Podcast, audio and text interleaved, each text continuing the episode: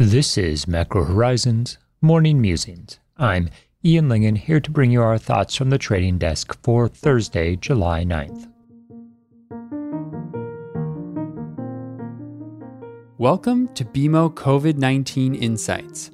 Visit bmocm.com slash COVID-19 for more up-to-the-minute insights. The views expressed here are those of the participants and not those of BMO Capital Markets, its affiliates, or subsidiaries.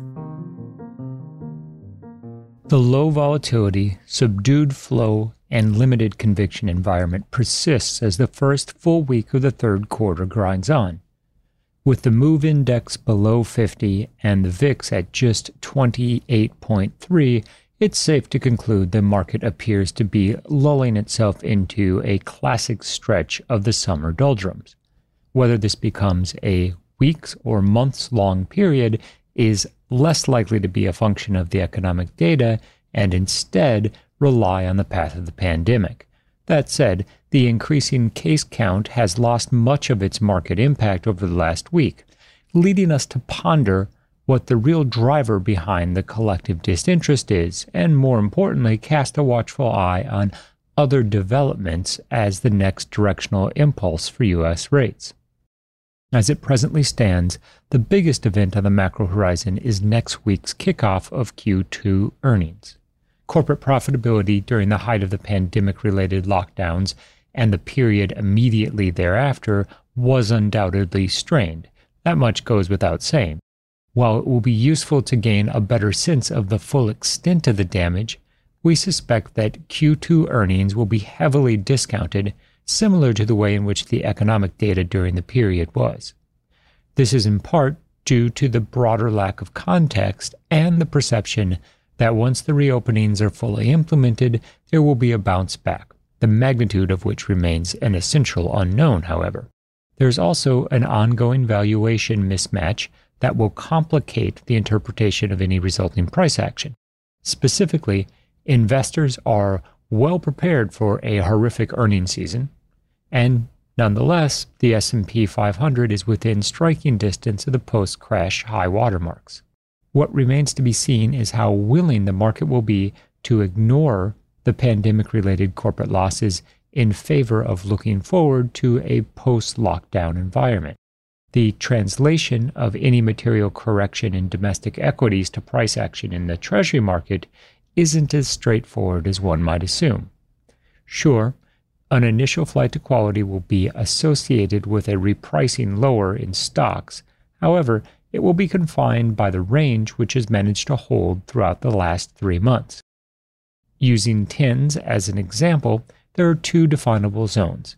The initial, narrower range, which is 61.7 basis points to 78.3 basis points, and has been in place since June 11th and then the broader range of 54 to 95.5 basis points, which has encapsulated all of trading since March 23rd. It's well within the realm of conceivable outcomes that the tighter range gives way in the event of a material correction in stocks, although the broader parameters will survive unscathed. We're focused on the risk that earnings result in downward pressure on stocks, not because we have any particular insight or bias on risk assets, Rather, it's a function of what is most likely to influence U.S. rates. Said differently, an extension of the rally will not be sufficient to budge 10 year yields from the 65 to 70 basis point range. There might be incremental curve action which materializes in the coming week, although the muted response to the strong reception of yesterday's 10 year reopening auction and the lack of a concession for this afternoon's long bond supply speaks to a listless market not one which is coiling for a breakout. Today's primary data offering of note is the initial jobless claims release. The consensus is looking for a gain of 1.375 million, which would represent a continued slowing of the damage being inflicted on the labor market. While this pace might be lessening, it's still above a million, which pre pandemic would have been nearly inconceivable. That said, it's been months since investors were willing to take any significant trading direction from claims alone, and we don't anticipate this morning's release will challenge that trend. The data is made even less relevant given that it's from the week ended July 4th, partially reflecting June and well before the non farm payroll survey week. Nonetheless, it is the only tradable data point on the calendar and, as such, warrants a nod if for no other reason than an outside surprise higher would recast investors' expectations for the fallout from the paused reopenings and re lockdowns. And with that, this is Ian Lyngen signing off.